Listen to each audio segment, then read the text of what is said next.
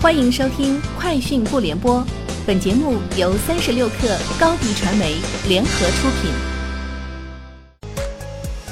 网罗新商业领域全天最热消息，欢迎收听《快讯不联播》。今天是二零一九年八月十三号。三十六克获悉，斗鱼今日发布上市后首份财报，财报显示，二零一九年第二季度，斗鱼营收十八点七三亿元。同比增长百分之一百三十三点二，净利润为两千三百二十万元，平均移动 MAU 为五千零六十万，同比增长百分之四十二点五。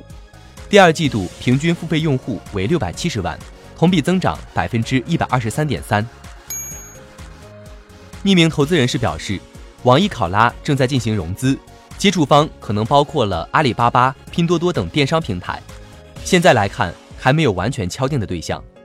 有消息称，网易考拉将作价二十亿美金卖给阿里巴巴。对于这一消息，网易和阿里巴巴官方均表示不予置评。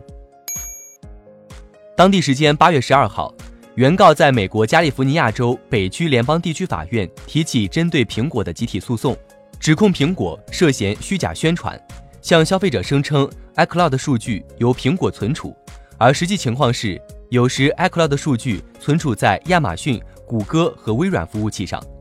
原告指控称，苹果缺乏运营 iCloud 所必需的基础设施，在合同期间不能完全控制 iCloud 数据。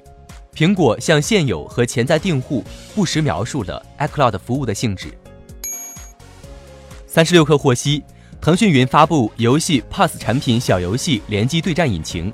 可为小游戏开发者提供后台网络能力，使其快速低成本实现联机游戏。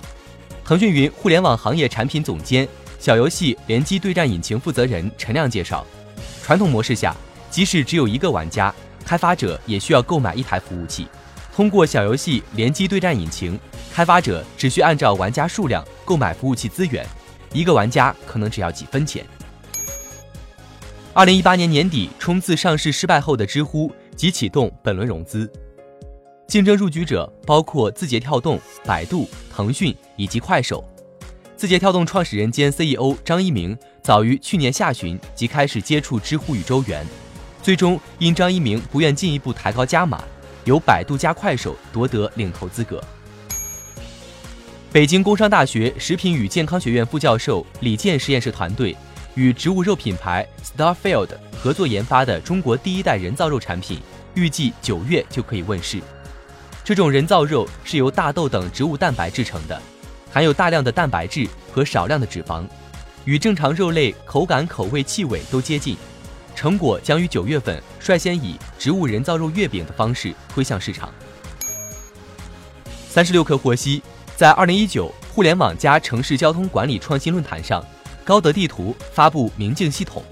据高德地图方面介绍，明镜系统将通过 AI 算法。从空间、时间、强度三个维度的十余个指标，对城市交通状况进行全面评价，从而给出一份完整的城市交通运行体检报告。目前，明镜系统已正式上线，未来计划推广到全国四十个超大和特大型城市。三十六氪获悉，针对美图秀秀接入华为系统级相机底层算法的报道，美图公司发表声明称，八月十号。华为开发者大会分论坛上，华为向外界介绍的与美图秀秀的合作为，美图可以使用华为多媒体能力提升美图秀秀 APP 相机功能在华为手机上的表现，而不是美图的算法集成到华为的原生相机当中。华为没有使用美图的任何影像技术。以上就是今天节目的全部内容，明天见。欢迎加入三十六氪官方社群，添加微信 baby 三十六氪 b a b y 三六 k r，获取独家商业资讯，听大咖讲风口，聊创业，和上万客友一起交流学习。高迪传媒，我们制造影响力。商务合作，请关注新浪微博高迪传媒。